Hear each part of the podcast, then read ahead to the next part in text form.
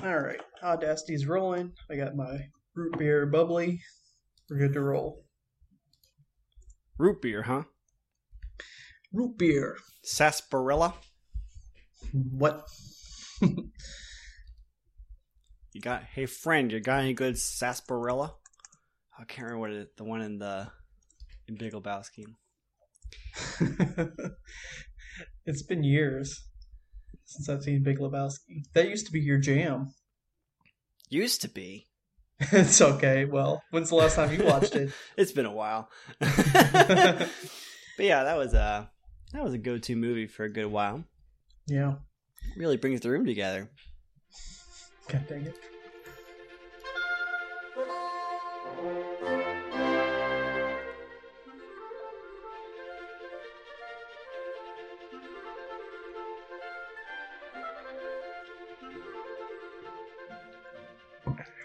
I don't have one of my trademark catchy phrases to get you in the mood.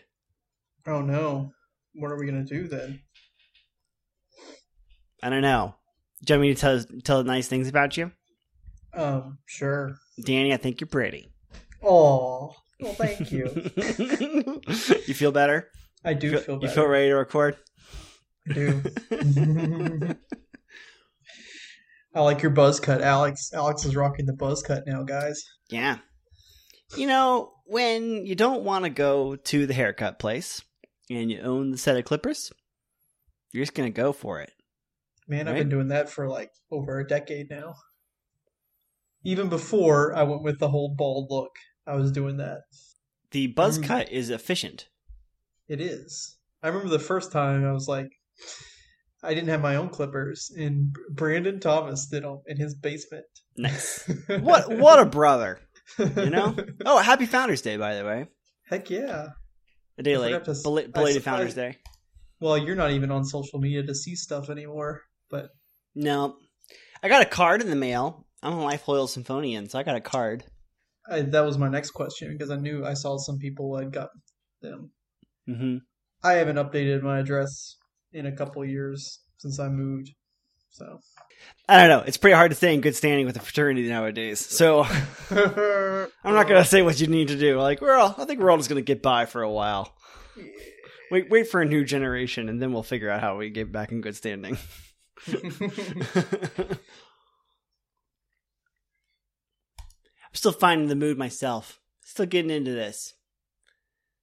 I feel like I'm one third of the way through my tea, and I really hit my stride about you know three quarters of the way in. Uh, okay. We got a few minutes to kill here before we have good content to post. Okay. It's what the kids want. Content. The content. The content. Mm-hmm. I mean, I just woke up, so. It's early for you. It's so early. I didn't, it was like a fifteen minute nap. It wasn't even. Mm-hmm. I was just like, I'm just going to roll. Didn't even like lay down. I just Did, like put my head on my table here. Yeah. Did you sleep last night? Were you anxious? No, I wasn't nervous at all. I slept fine. I mean, yeah. I did go to bed at like two a.m. just because my sleep schedule is messed up. Right. So I didn't get my nine hours of sleep that I'm accustomed to. Gotta fit that nap in. So what, like, what's your actual bedtime going to be now? Do you do you have to like really? Is it a full on school schedule on days that you're going to work? Actually, that hasn't even been established yet. Well, what are we talking, listener? Um, Danny has a job again. Yeah, I think we we might have mentioned it, maybe not. I am a school resource coordinator at a elementary school uh, just north of Louisville, and I'll be helping, you know, distribute donations, organize volunteers, just odds and ends too for the school. It sounds a lot like I'm just going to be kind of jumping in and filling in gaps for a lot of things. Which I think is a beautiful position for you as a general purpose guy who knows the score. Like, listen, this is a person, we just need to get him involved in stuff and it'll all get better. Yeah. And like the central thing, and they keep telling me like at the interviews and like today when I went in to like fill out the paperwork and blah, blah, like, they just want someone to get in there and like build relationship with kids and just be like, you know, be a uh, you know, like a mentor and a mm-hmm. role model for them. So is this so. the kind of thing that's been around? I don't feel like I ever knew anybody like that when I was in school. Is this a recent kind of thing? You know, I didn't really either. And actually, I, I've never heard of this thing either. I've been in education for a solid ten years now, and yeah. I've never heard of anything like this. Honestly, I just stumbled upon it when I was browsing Indeed for jobs. I was like, hey, this is perfect. Well, that's a very cool initiative. So you're you're the only one of these at the school, too. Correct. But uh, it's a whole company. It's called the the group is called Communities in Schools. It's a nationwide organization. Mm-hmm.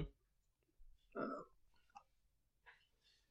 but you're like attached to a school, so it's not you're not you're not of the school. You're for another organization that is like attached to the school correct. Or serves the school. But I will only be working at one school. Yeah. It's very cool. For now. For now, that's the plan at least.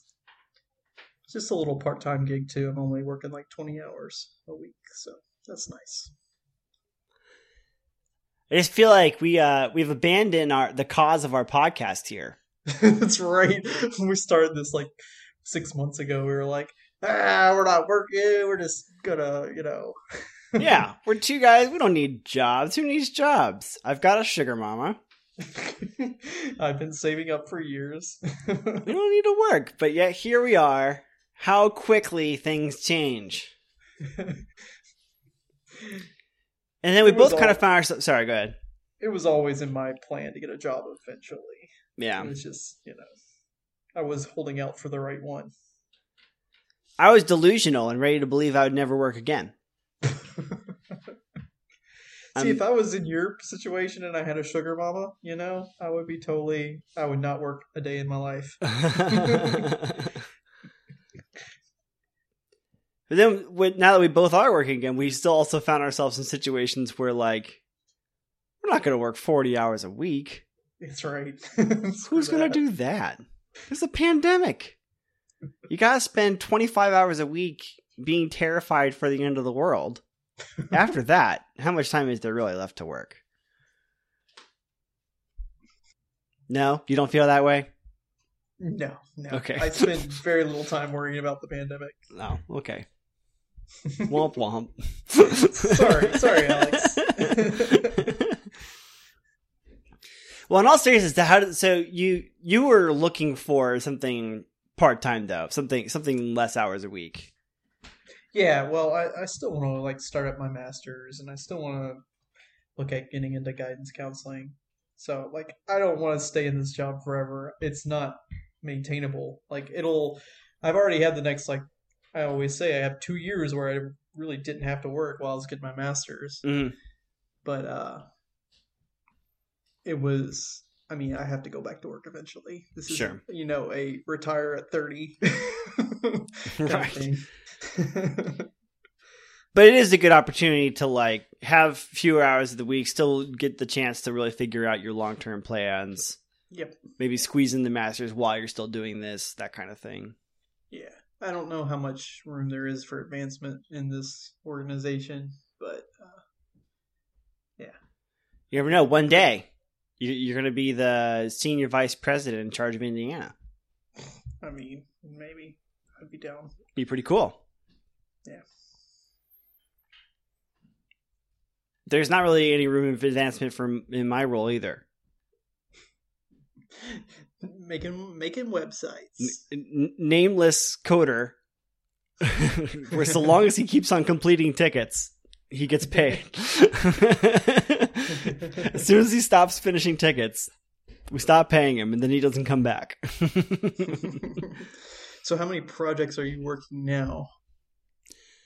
Two, one of which I'm I'm trying to get off my plate as fast as possible, which is always the case, right? There's always one you're just trying to like finish it up, get it out there, which I mean they, they want that too. Um, it's it's kind of been a work me having limited hours and their designer feeling backlog and them not having some of the business questions really sorted out.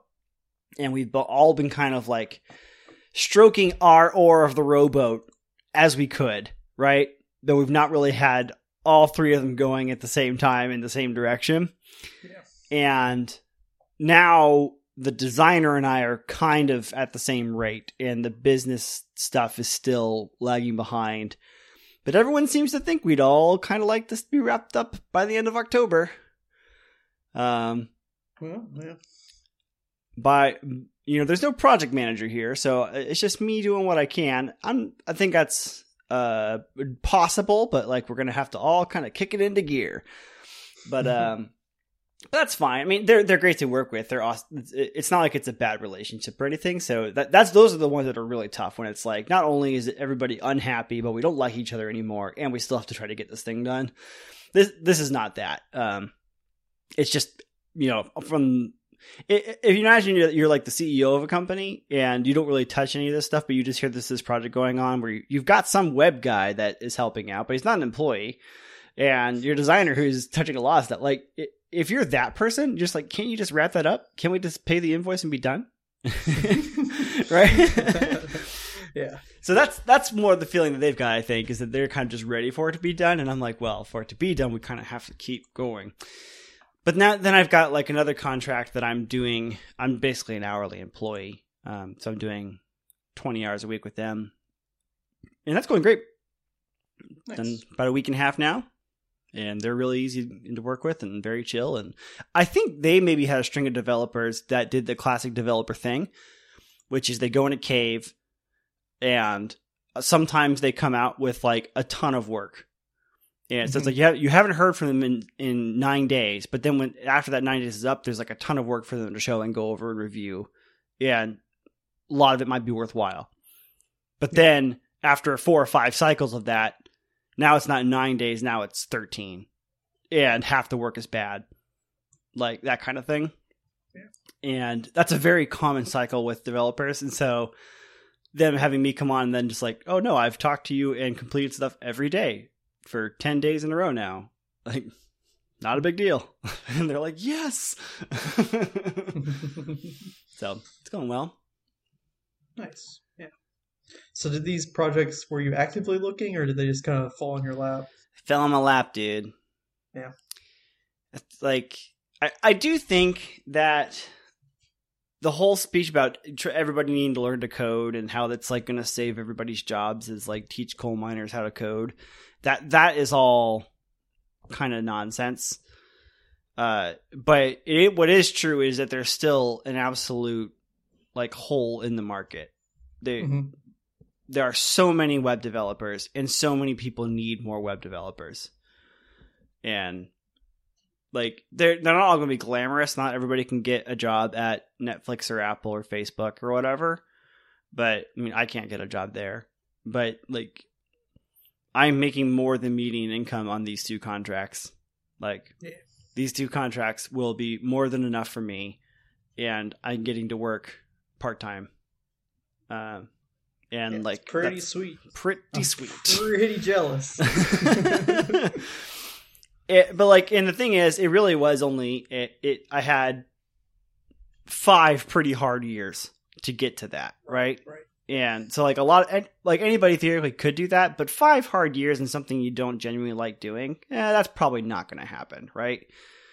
Uh, you have to still like enjoy tinkering on computers, and you have to enjoy working in plain text instead of in, uh, like, you know, beautiful systems or analog systems or in the real world or, you know, making actual things.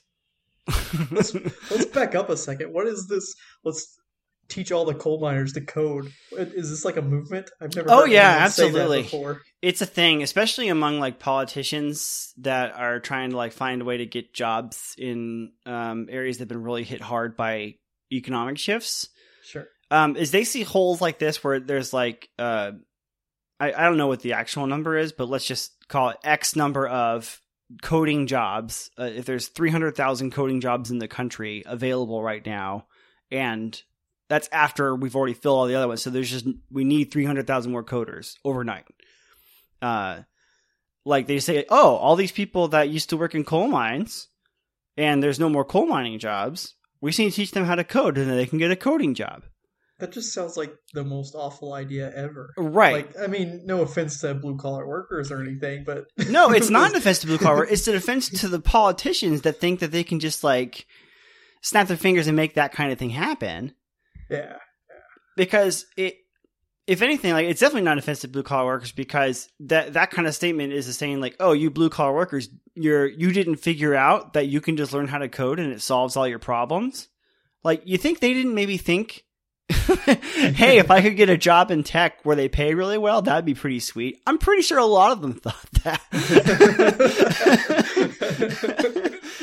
like, like I don't know. You you didn't think that? I thought, oh, you know, if I could get a P H D, I could be a professor at a university one day. It doesn't mean that it just like works out that I get a P H D.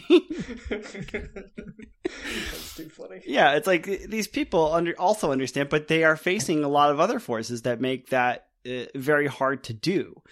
And that is even after the point of if you wanted to do that, you, you still are like, you're going to have to get through the hurdle of like, is this what I want to do with my career? And it,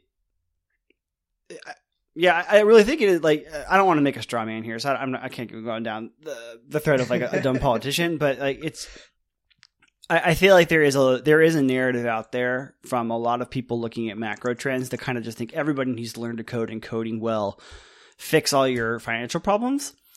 The and I think unfortunately that came from people like me spouting off the line that everybody needs to code, because I actually do think that everybody could stand to learn some code for something, um, and it would be a good idea. In the same way that I think everybody should learn algebra. And I think everybody should learn how to read and write. Like, it, and that same notion of like, I think everybody, once they understand like the underlying value of it, would, would appreciate having been taught how to do it. They may not understand it while they're learning it, but later on they could see the value to it. Um, Do you think somewhere in the future it'll replace like foreign language requirements? Um, because a lot of people would consider it a language, right? Yeah, I think that's kind of bullcrap. Uh, yeah. I, I feel like a lot of the people that end up advocating for that, it's like an administration tactic. It's, mm-hmm. you know, uh, computer science programs wanting their students to spend more time on computer science. Mm-hmm. So they lobby Uh, university administrations to count learning a computer language as a foreign language credit. Sure. Um, I, I, I don't believe in it that much in that way. Like I, I there there's maybe some, I'm not a linguist, so there maybe is some kind of crossover. Like maybe you maybe learning these computer languages is similar to learning a foreign language on like a neurological level. But I could tell you, I've never like. I, I've been self-taught on every single computing language I know, which I don't know as many as some people, but like that's also ambition on my part, lack of ambition on my part. I've made a pretty good living focusing on P H P and JavaScript. But um, like learning foreign languages is very, very hard to me. It's so hard. And so I, to me, they just seem like totally different things. So I... If I continued in like the music education world, I always thought like a thesis idea of mine would have been comparing like learning music theory to learning a foreign language. Mm-hmm. I thought that would be a really interesting study to do. That but, that would be interesting.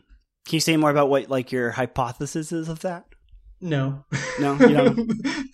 I've not put a lot of thought into it mm-hmm. because obviously I'm not going that route anymore. Sure, but sure.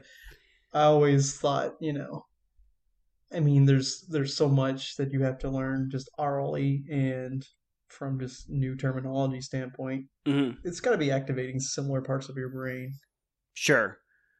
And I think what there's probably a lot of research to be done there in the same way that, like, when children can become accustomed to a lot of musical ideas just by being experienced through it, right? They they, they listen exactly. to things and they try to mimic things and they tinker with things and they don't care exactly. about right or wrong. Yeah. Yeah, I think that's like where the original idea came from for me, because like you could always tell when you have students who came from musical families mm-hmm. when they just grew up around music. It's, you know, they learn it like a language. It's just ingrained in them. Do you think coding would be like that?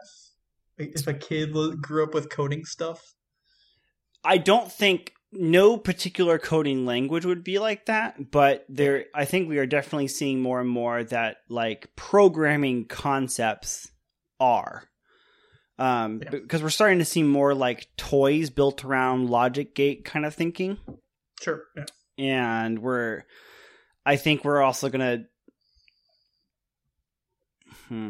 I, I think parents especially have always wanted to try to make decision making better in their kids. And programming really does still come down to a lot of decision making, like paradigms of like, so why do we look both ways when we cross the street? Sure. Well, it's because cars could be coming from both ways. And in general, you're going to have to account for how cars are coming. So if you could think of a better way to feel confident that no car will hit you, well, let's do that. Yeah. But this is kind of a good rule of thumb to start with is before you go in the street, look both ways. um, what we really just want is confidence that we're not going to die. Yes. And like programming, it does not always have stakes of not die, but it is about um, trying to understand the environment that you're in and, and accomplish your goal one hundred percent of the time. So there, there's kind of like decision making and and paradigm creating ideas that I think we are going to see more and more influenced by what is needed to make good programmers that will kind of enter in how we interact with kids as opposed to just leaving it at look both ways when we cross the street because I said so, right? Like, right. like introducing this idea of like, why do you think it is that we're looking both ways before we cross the street? What other kind of rules do you think would be good when we're de- when we're dealing with cars? Um, no kid obviously wants to have that conversation, but I think no. fostering those kind of um, thoughts is definitely going to be more and more of a thing. There's an old joke that the kind of person you want as a computer programmer is the person that looks the opposite way down a one-way street. Like just because they know, uh, just because the car isn't supposed to be, they still might be coming from you from that way. So you better look. That's like I said, that's like an example of why, like I don't think the programming languages count as a language. Uh, you just because also the programming, the language you learn is actually really not important compared to some of the concepts. It, yeah, yeah. Because the languages are developed after the concepts. It, it, that's why there's new languages all the time. People, I don't think people understand also how many new programming languages be kept keep on being made. Like it just never stops. yeah, I have no like. I have a, I have an idea. Like there's a ton of them. Like I can't keep track of like even like the origins of any of them. Right. It's. Just imagine if France kept on putting out new kinds of French in all the different regions every year. And so you yeah. could choose which version of French you're going to learn. And and then eventually you'll have to like deal with a cultural norm of people saying like, oh, nobody speaks uh, west of the Seine French anymore. Everybody speaks Central Parisian French now. It's way it's way more stable. It's got a good community behind it. Like, that's the kind of rationale people hide behind programming languages, but we can all agree that, like, you need to know why is a Boolean exist and why is there a Boolean in literally every language.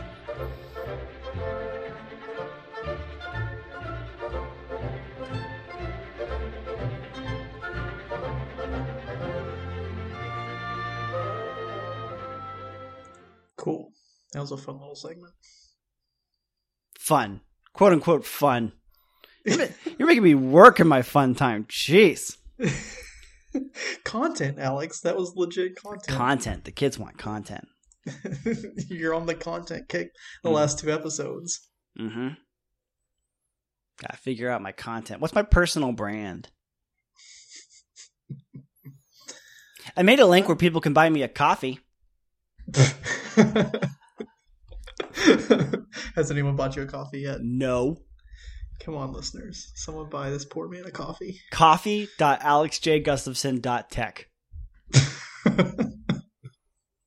a form where you can send me five bucks, and I will use it to buy coffee. If someone sent me five bucks, I could buy a twelve-pack of root beer or seltzers. root beer dot send danny money dot com Maybe I can make a root beer dot kibitzing dot x y z. Tell you what, it's on my to-do list. To-do. root beer dot kibitzing dot x y z. So listeners, you can go to root beer dot kibitzing dot x y z. Send Danny a few bucks. He's going to get a pack of root beer. He'll post about it on his fantasy football Twitter if you do. I will. I'll, I will do that. My fantasy football teams are kicking butt, by the way. Super happy with this year. Is, win, I might win some money. Woo! Is yeah. it still, is it like a the Dynasty League you've been in for a few years? Well, I'm in two this year. Mm. But yeah, one of them's that Dynasty League. I've been in it. It's like six or seven years old at this point. How long do those normally go? Uh, I don't know. It's it's hard to tell. This is the longest one I've ever been in. Oh, you don't have to agree to a set length of time? No, it's just, you know, as long as, like, we've had people come in and out. Ah. Like, there's pro- there's twelve teams total, and there's probably about eight or nine of us that have been for the long haul. Mm-hmm. And then the other three just kind of been rotating people. Hmm. Yeah. How can somebody rotate in? Like, isn't, like, how, they have no past decisions to influence their current state. Yeah, you just got to find somebody who just wants to play that bad. So do they have to, like, take over somebody else's spot? Yep. Yep. They oh. just inherit all their players. There was one year where we had two people leave the same year. And so we had, like, a little mini draft where they could, they just put all those players back in a pool and then mm. they drafted from those players. Yeah, it seems like a rough situation because presumably people are more likely to leave if they're doing worse. Yeah, but they, you know, you incentivize it. You know, you get when you're drafting rookies, mm. they get they get the early picks and such. And I guess the people that remain also just if they want to keep on playing, they got to do whatever they got to do to get more people in to keep playing. Yep, it's not hard though. I don't think we've ever had trouble filling spots. Is there anybody that I know in this Dynasty League with you, or is it all people from the internet? Your internet friends? It's just random internet. I, I was I was just on like a, a football forum, and I found it. Nice. Yep. One time I played a game of Arkham Horror online. That wasn't that awful. It was terrible. We died in six moves. And didn't it last for months? A gate, or... or yeah, it took forever. It took like a month to play, and a gate opened up every turn, and we couldn't. We just couldn't close a gate fast enough. It was the worst luck ever. It was terrible. I and I had to wait for like six months to get a chance to do it too. That's too funny. We got to play Arkham Horror the other day. It was a really good time. There is something special about playing a game that goes way too long over the course of an entire afternoon, evening. That was that felt like a longer session too. Like we did, we stopped for dinner in the middle, but still. Yeah, I think with Arkham that's kind of to be expected though. That's why that's why I didn't know if we wanted to play two games because then we could play a game, break for dinner, play another game. Yeah. Or if we wanted to do a really long one where it's like, well, it takes what it takes. Yeah, because we probably played for it was it was a five hour game. Oh so. Yeah, it was five hours for sure. I had a really fun time with it. It it seemed to pass by quick, but yeah, it was oh, yeah. it was a full five hours. Yeah. The so there's like an updated edition of that now, so it's impossible to get all the expansions that we're still missing. There's three big box expansions that we never got, and now they cost like three hundred dollars on eBay. Yikes! Yeah, I don't want them that bad. I mean, you were pretty serious into board gaming. For some years, and then we kind of replaced that with D and D.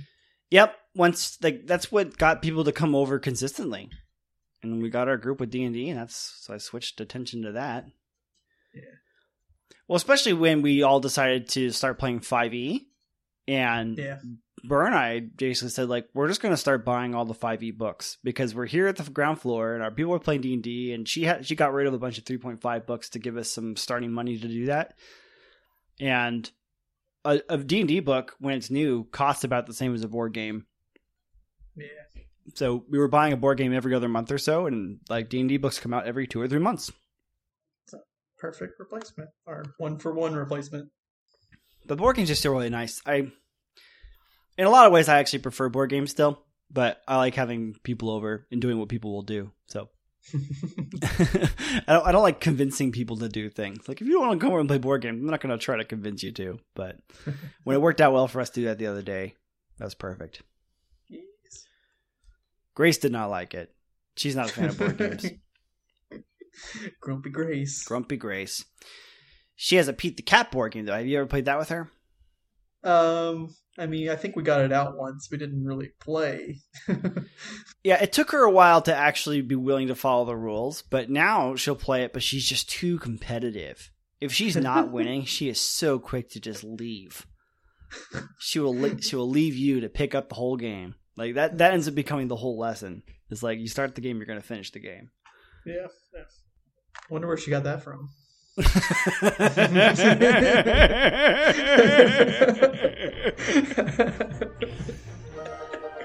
Touché.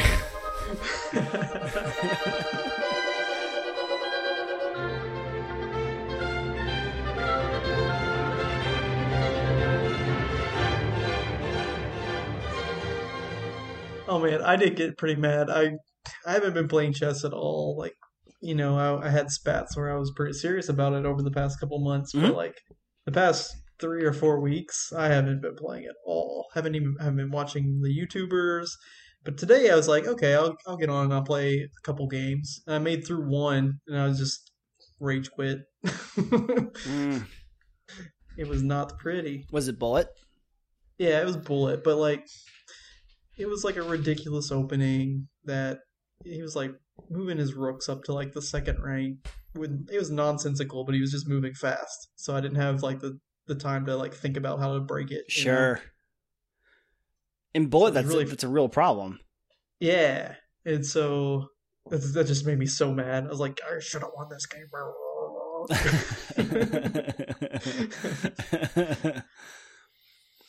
It does kind of feel like the first time you play against somebody that does like hyper modern stuff and you've just never seen it before. It's like, why aren't you moving your pieces? that'd be that'd be even more enraging in Bullet, though. Like, I don't I don't know what you're doing. You're just wasting my time. We've got a decent game going. We do. It's, it's going to be interesting here. You know why it's a decent game? I mean, you gave up the pawn. Well, no, that was. That's a legit opening. That was the Smith-Morra Gambit. You're supposed to lose the pawn. Why? Why? Why is this? That's a, a gambit. You. Yes, I know. So why is this a good game? I, I, I don't. I feel like I have not like already lost the game and we're past the first ten moves. Like that's true. There are so yeah. many games we're, where we're at this like, point we're like fifteen now. Yeah, and like I'm still down the pawn, but I've been taking aggressive positions, which is the whole point. Like, yeah. um. But the reason why I feel like I haven't lost the game already is because I took the chess dot com app off my phone and I've just uh. been playing on my computer whenever I happen to think about it. So it's in situations where I'm actually like looking at instead of just making moves while you're walking your dog. Right. Right. So I hope you're enjoying that process. I am. Now when you beat me, it'll be legit.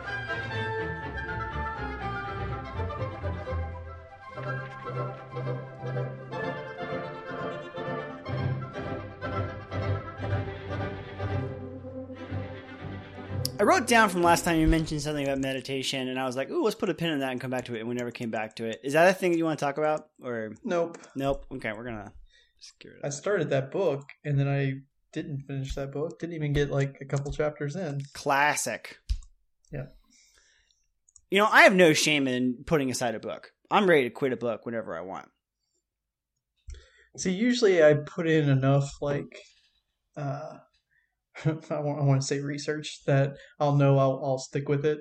Mm-hmm. I usually just don't jump into too many random books. Like mm-hmm. if I'm starting a book, I, I know that I'm going to like it for the most part. For the most part, except for that one about meditation that you didn't finish. Except for the one I did, and that's the one I didn't do any. Like I just picked it up on a whim, and yeah, you're just feeling stressed right out that, that day.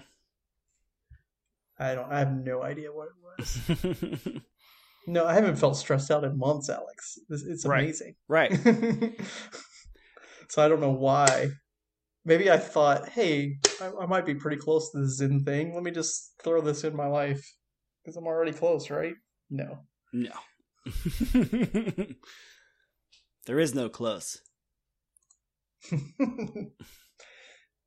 So what's a book that you did read? Not a book that you quit. I mean, I finished nineteen eighty-four. Yeah. We talked about that a little bit last episode. Anything like different upon finishing it this time? Uh, oh man, you're hitting me. I had some things I wanted to talk about, but I didn't write it down. I was thinking about this on my walk today. Hmm. Yeah, so finishing it, there were two things that like jumped out at me.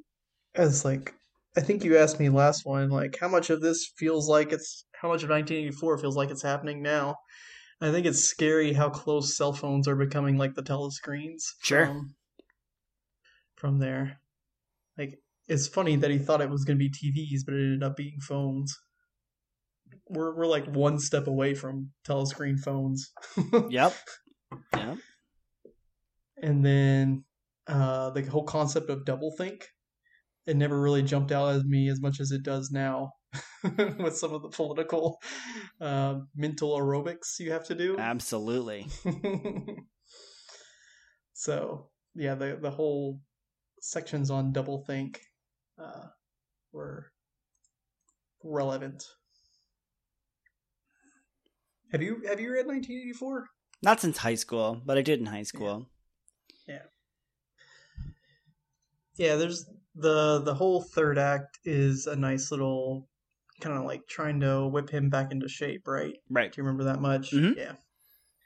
And some of those explanations, the doublethink explanations on the, there are just like, oh, that's what people nowadays are thinking.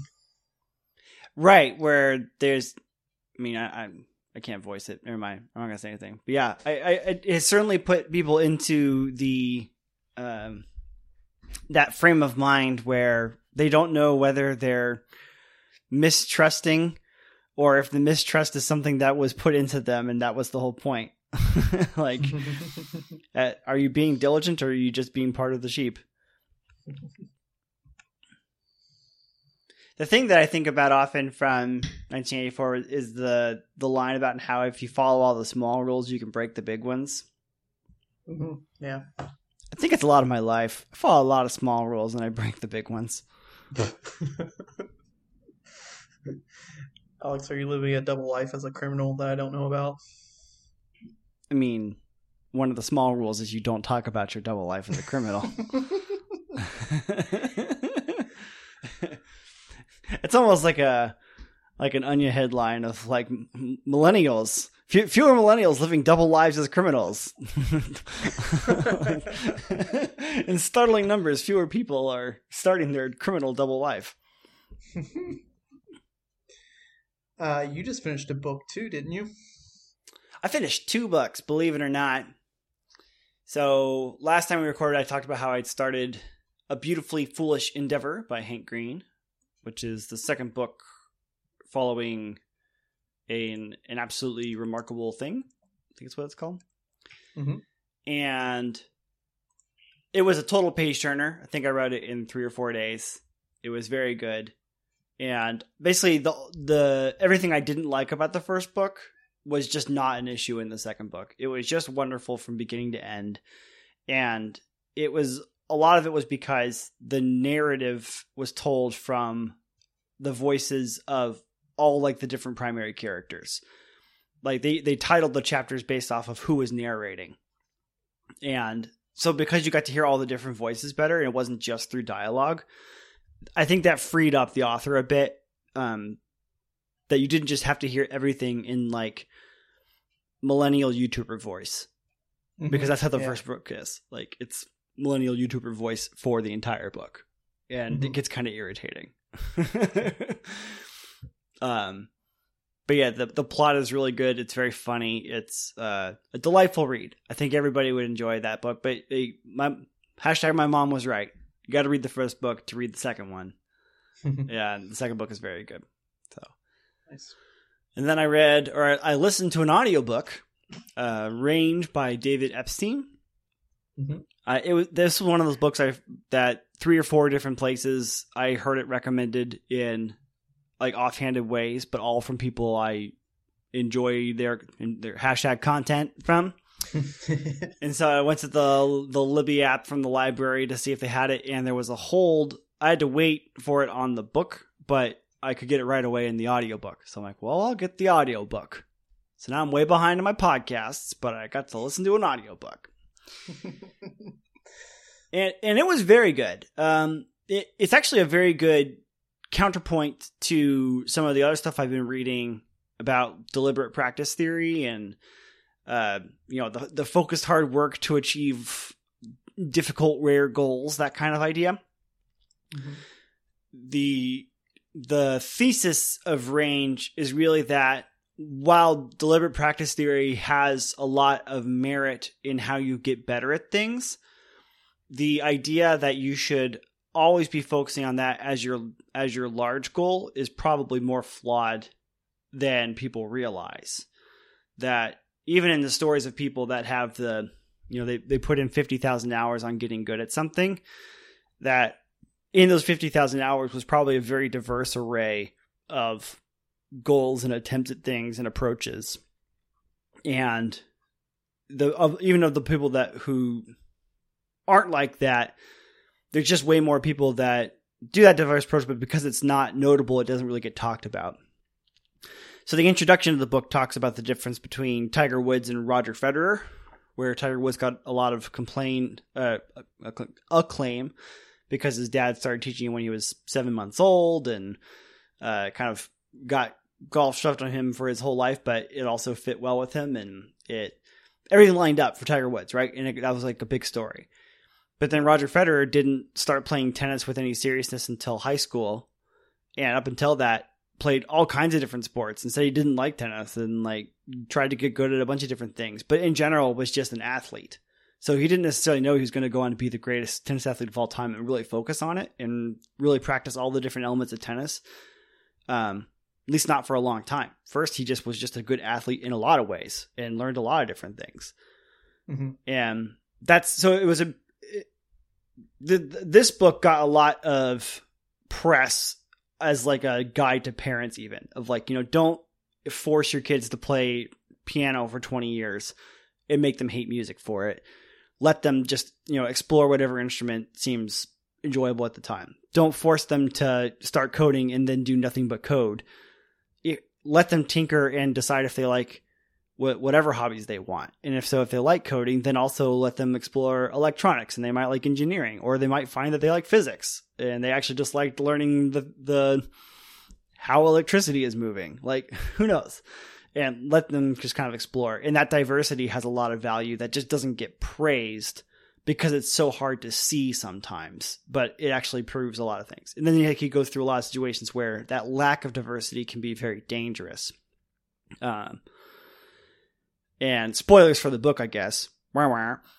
Uh, he talks about this case study that gets used in business schools a lot, but in just in general consulting things uh, too, where you can kind of get students to talk about this case study of a racing team, and you and you give them this chart of they there's like this new racing car, they're going to do a race, and they stand to win, you know, millions of dollars and the big acclaim and all of that they could if they do this race, but it's because they have this experimental new engine that's what's putting them all ahead. And the chief engineer or one of the engineers on the team has a reason to feel like the engine might go bad, and they think it might have something to do with temperature, but they don't have all this temperature data, blah, blah, blah. I'm not going to go through the whole story, but it's very good. You should read this chapter. One more time, spoilers. If you haven't read the book and this sounds like a thing you want to read, read the chapter. It's a good turns out chapter. The big thing uh, is it turns out the case study is based on the Challenger disaster, that before the, the night before the Challenger exploded, one of the engineers had pointed out this potential problem with the O-rings, which is what uh, caused the explosion, but they didn't have data on the conference call where they were bringing up the issue. But actually, if they exported more, the data was there that they could have found the correlation to the problem. And the, the problem being that NASA as a culture had made it such that, like, if you can't prove what you're saying with the data and Like so, and undeniably put this through the process where everybody would have to agree to it scientifically, we're not really going to trust your hunches. And mm-hmm. so they had created this culture where everybody just had to act a certain way, and there was no diversity of thought, or at least not enough. And so when somebody did have this, and then during the investigation, they found that a lot of the engineers actually agreed, but then on this infamous conference call, because they didn't, they also didn't have data to back it up, and they weren't really sure how to proceed. And they all kind of thought the same way. They were all scared to like take the other engineer's side, because that was like the way to be kind of outcast in the culture. And so if they had scrubbed the launch, all those people would have probably like kissed their careers goodbye, basically. And then the launches would have been scrubbed, and then they would have waited for a warmer day, and it would have all probably been fine.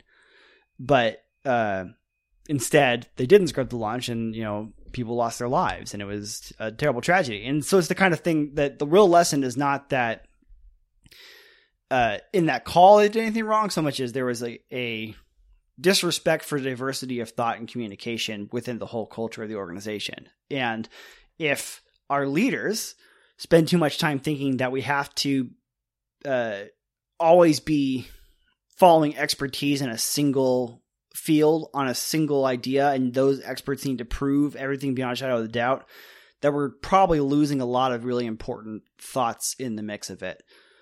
Um, yeah, so that kind of made an impact on me, that there, there's a lot of respect for diversity of opinion and thought, and cultivating that in yourself has a lot of power that's not to be forgotten, even while we're trying to be really good at something. So good book, really good. Yeah. Content.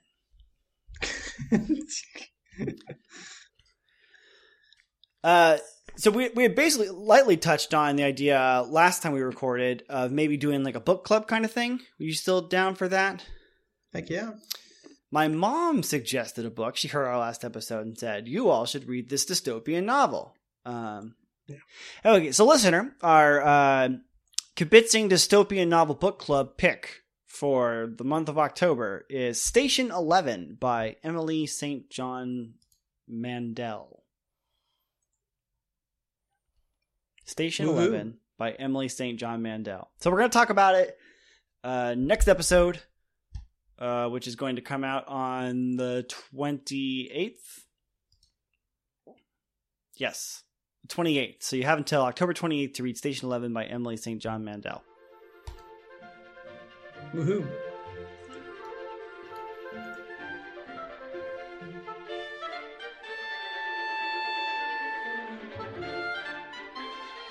We've been playing a lot of League. Yep. I mean, I'm... I... feels like a lot to you probably, but like this is my gaming life. This is what I do. It is more video gaming than I typically play. I'm willing to admit that I understand this is not very much League, especially not to people that play League. But it's more than I normally get to play. Yeah. It's fun. Uh, obviously just the hype around the the worlds tournament sure is a big contributor to that, and I probably spend more time watching than I do playing. If we count having the games on in the background while I do other stuff, I've also spent more time watching than playing, because I really do like having the games on. Yeah, sometimes I'll watch intently, sometimes I'll do that too, just put it on kind of the background. Depends on what game it is. Yeah, I've been trying to watch the American team games more intently. Mm-hmm.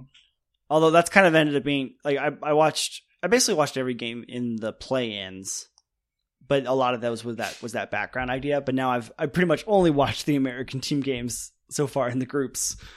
I mean, uh, it's a lot. It's a it's a commitment to watch every game. Like that's like yeah. five hours of your day. Yes. Yeah. I'm not, and I'm not willing to commit that. And the whole event, like, it doesn't end until the end of the month. It's, you know, it, take, yeah, it just takes that long to get through all this. Yeah, we've just dipped our toe in it. It will be sad when all the American teams are gone, which is going yeah. to happen at some point. Yeah, probably sooner rather than later, too. Yeah, I was gonna. So you texted me today. Today is October seventh, listener. That you were basically rooting for Team Liquid through the rest of Worlds, right? Yeah, and I guess the intent behind that message was that I think they're the only ones who even have a slight chance of getting out. Yeah, I, I wanted to ask, like, do you actually think they're going to get out of groups? Or is that just who you think is going to be best from L C S? Well, for the record, I did the whole little playoff pick 'em that Ooh. Riot does on their website, and I did pick Team Liquid. Is there a way for me even, to see your picks? Uh, I can probably send you a link, yeah. I don't have it handy, but I will do so. Um... But yeah, I I was rooting for T S M, but they have not looked good. Like, even they they look like they're playing worse than they did in like the North American tournament. Yeah, absolutely. I, I very much agree. I I like if I've they were playing, and I felt the same way. If they were playing against like FlyQuest and Team Liquid, they'd probably be losing to them too. Yes, it's not just because they're playing against better competition. They are. So they're getting it handed to them. Mm-hmm. It's not even close. Right. Well, Team Liquid, they looked solid in play-ins. They like that just seemed yeah. like a completely different team than what, how they were doing in the North American tournament. Yeah, yeah. Well, they have so much experience. I mean, it's kind of a joke to call them a North American team. Do you realize how many of their players are imported yes, from other regions? Yes, I do, I do realize that. Okay. Yes, I do. So it's kind of a joke, but that's true uh, of all American sports. Like, not football. They're all from Texas. But yeah, I, I think there's potential. I mean, they took a game off of G two, which was the second place team last year. Mm-hmm. And uh, spoilers, right? That's a game I told you to watch. Yes, but it's okay. I don't I don't really mind.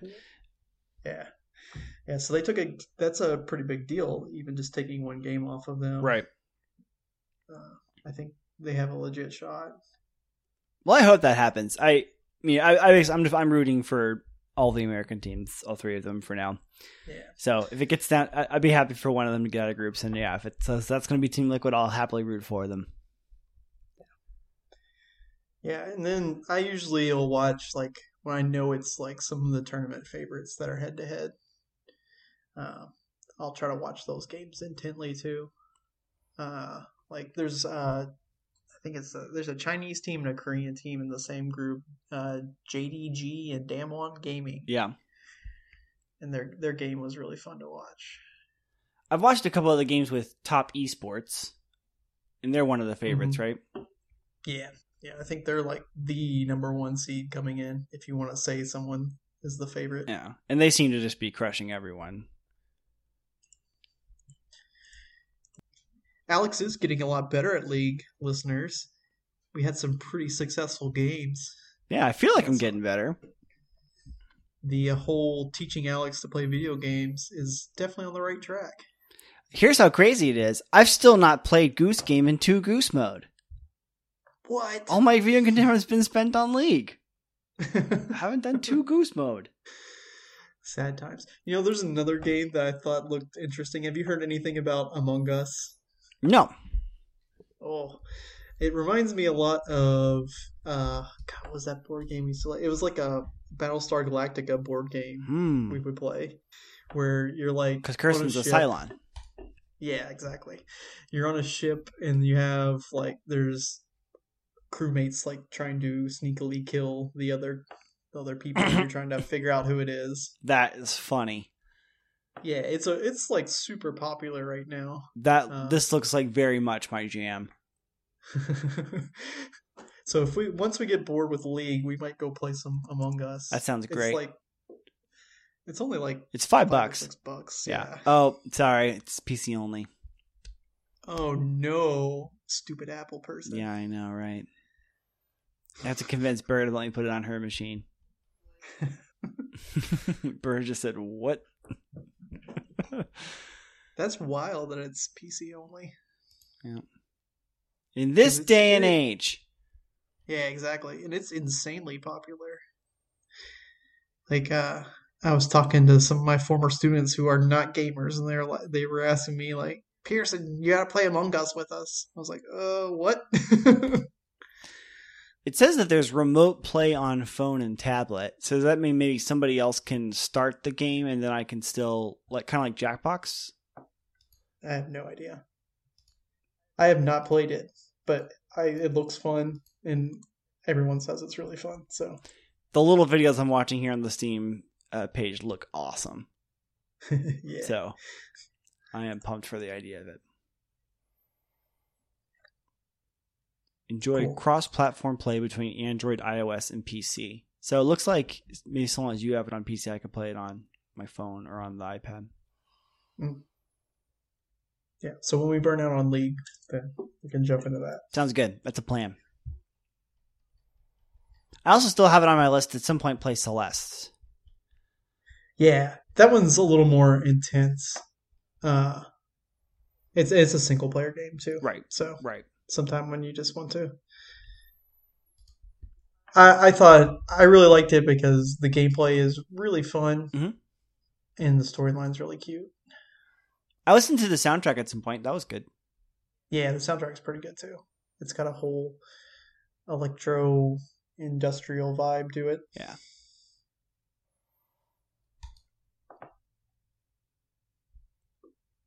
I think there is um There is something in my brain that is appreciating video games more, only because I think I've been doing a lot more attention to allowing myself free time for fun. Like, it's worth planning that out. It that's that's my Zen project right now. You were reading a meditation book and quit it, and I'm trying to give myself time to play video games. It's, which is basically Zen meditation. So basically, basically, yeah, totally the same thing. That's why you quit the book. You, you're you're already. I told you it. I was already close to it. Yeah. Well, thank you for teaching me Zen. I have found the Zen.